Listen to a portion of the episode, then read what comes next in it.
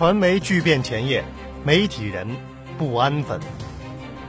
跳离沉船的人自不必多言，只是就连象征未来方向的新兴巨轮上，也不断上演着出乎意料的剧情。八月，网易门户总编赵莹和搜狐新闻客户端负责人岳建雄相继宣布离职。他们一个与丁磊共事九年。一个和张朝阳相伴十年，也都是两家公司力推的新闻客户端产品的核心操盘手之一。就在移动新闻客户端正在成为手机流量入口的风口浪尖，他们的激流勇退不仅搅乱着秘密里的一池春水，也影响着传统四大门户对于新闻客户端的发展和运营的策略。尤其是当世界杯红利殆尽，黑马今日头条又安然度过版权危机，且将迎来气势汹汹的太子澎湃之后，新一轮的竞争又开始悄然进行了。搜狐新闻客户端输不起，四大门户当中，搜狐新闻客户端在公司内部的战略级别是最高的，腾讯有微信，新浪有微博，网易有游戏。二零一二年，摆脱抑郁症之后的张朝阳将搜狐微博从搜狐集团的最高战略产品位置上拿了下来，换上了搜狐新闻客户端，并重新将搜狐的船舵搬回了媒体航线。这种杀伐决断的魄力，让搜狐新闻客户端抢跑成功，也带来了只能赢不能输的项目压力。所以啊，便不难理解搜狐新闻客户端屡屡表现出急切心态。当其他门户尚在冷眼旁观今日头条遭遇传统媒体围攻的时候，是搜狐新闻客户端主动出击，对上亿级的用户弹窗宣告今日头条侵权，并激烈起诉后者。也只有张朝阳这个 CEO 才会打破制度，直接听取搜狐新闻客户端的工作汇报，频频为这个产品的线下活动现身站台。所以，吴晨光事件闹出的洋相，即使人尽皆知，搜狐也选择了冷处理的方式，用公司品牌承受一切的伤害。为了贯彻张朝阳的意志，搜狐新闻客户端也倾斜集团资源，将最优秀的媒体人才配置到了这款产品上。搜狐网总编吴晨光负责内容，移动新媒体中心总经理岳建雄负责产品，移动门户中心总经理童童三权分立。经历了黑色的七月和八月，三根支柱已经损伤其二。说是搜狐新闻客户端到了历史上最危险的时刻，并不为过。但是，搜狐毕竟有着互联网业内黄埔军校的美誉，其公司内部人才济济，兵多将广。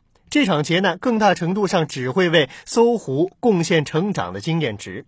搜狐新闻客户端长远的未来仍然是乐观的。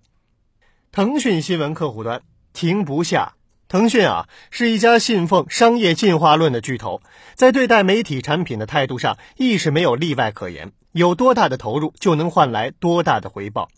从传统媒体撬优质的转型人才，挖来南风窗的主编陈菊红就任腾讯网总编、腾讯公司副总裁；从其他部门吸收骨干团队，扩充势力。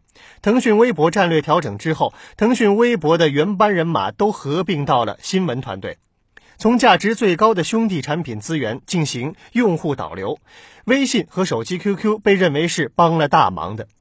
加上延续了门户时代一贯重视内容的传统，腾讯新闻客户端的增长速度根本停不下来。八月二十日，腾讯新闻客户端登上 App Store 免费排行榜的首位，这也是新闻类应用有史以来第一次成为全类别免费排行榜的头名。另外，易观智库一份从六月二日至八月十日的持续十周的监测报告显示，腾讯新闻客户端的 UV 数字已经持续领先。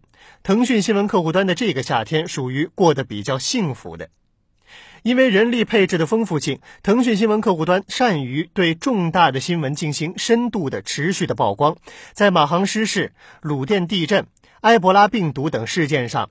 用专题聚合配套独家稿件的模式，十分考验后端记者和编辑的能力。而一旦运转起来，就很容易形成风格，抢占用户的时间。毕竟从数据上拿下第一还不够，这个行业已经走向了成熟化，建立稳固的用户基础才是关键。说到用户基础啊，巴西世界杯的报道可以说是新闻客户端行业格局的一个新分水岭。腾讯也是依靠着当时众多独家的原创栏目、球星资源以及实时营销的创新投入，成为当时行业当中数据最好看的产品，并且延续至今，甚至连今日头条也实现飞跃，位居行业第三。可见，与用户达成共鸣是非常重要的。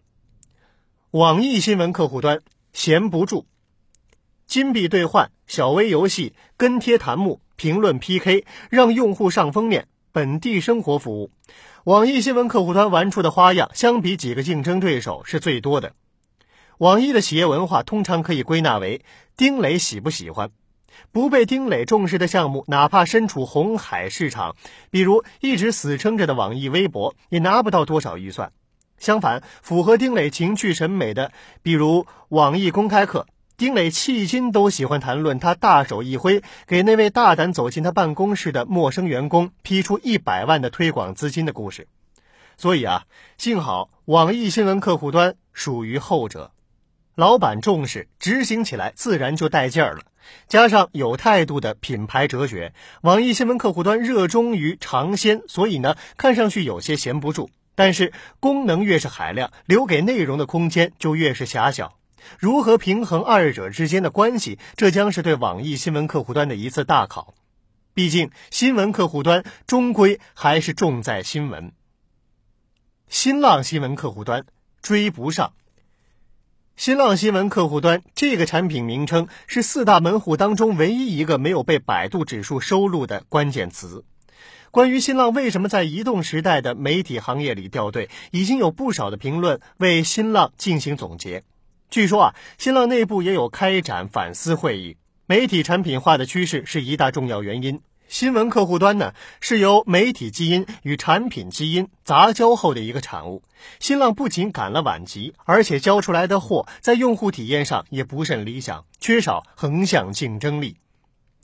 新浪新闻客户端呢，显然同样意识到了这个问题。为了凸显产品的差异化，资金并不阔绰的新浪开始复制它在博客和微博时代大获成功的名人战略。就在后会无期热映期间，新浪新闻客户端发起了全国观影活动，让用户经由新浪客户端来与韩寒互动，收效还算不错。据说啊，新浪新闻客户端可能还将与韩寒签下代言协议，在文化领域大做文章。不过，算算差距，这仍然是一次任重道远的长途奔袭。最后要说的是，无论是高管的人事变动，还是移动新闻领域的合久而分的现状，这种代谢对于整个行业而言都是利大于弊的。因为创新永远不依赖人的稳定，只有产品的迭代，才能看出谁的怀里藏有真功夫。流水不腐，户枢不蠹，说的就是这个道理。好了，以上就是本期《财经好声音》的全部内容。演播制作江斌，感谢各位的收听。喜欢的话，请点击红心收藏我们的频道，或者关注“倾听财经”微信公众账号。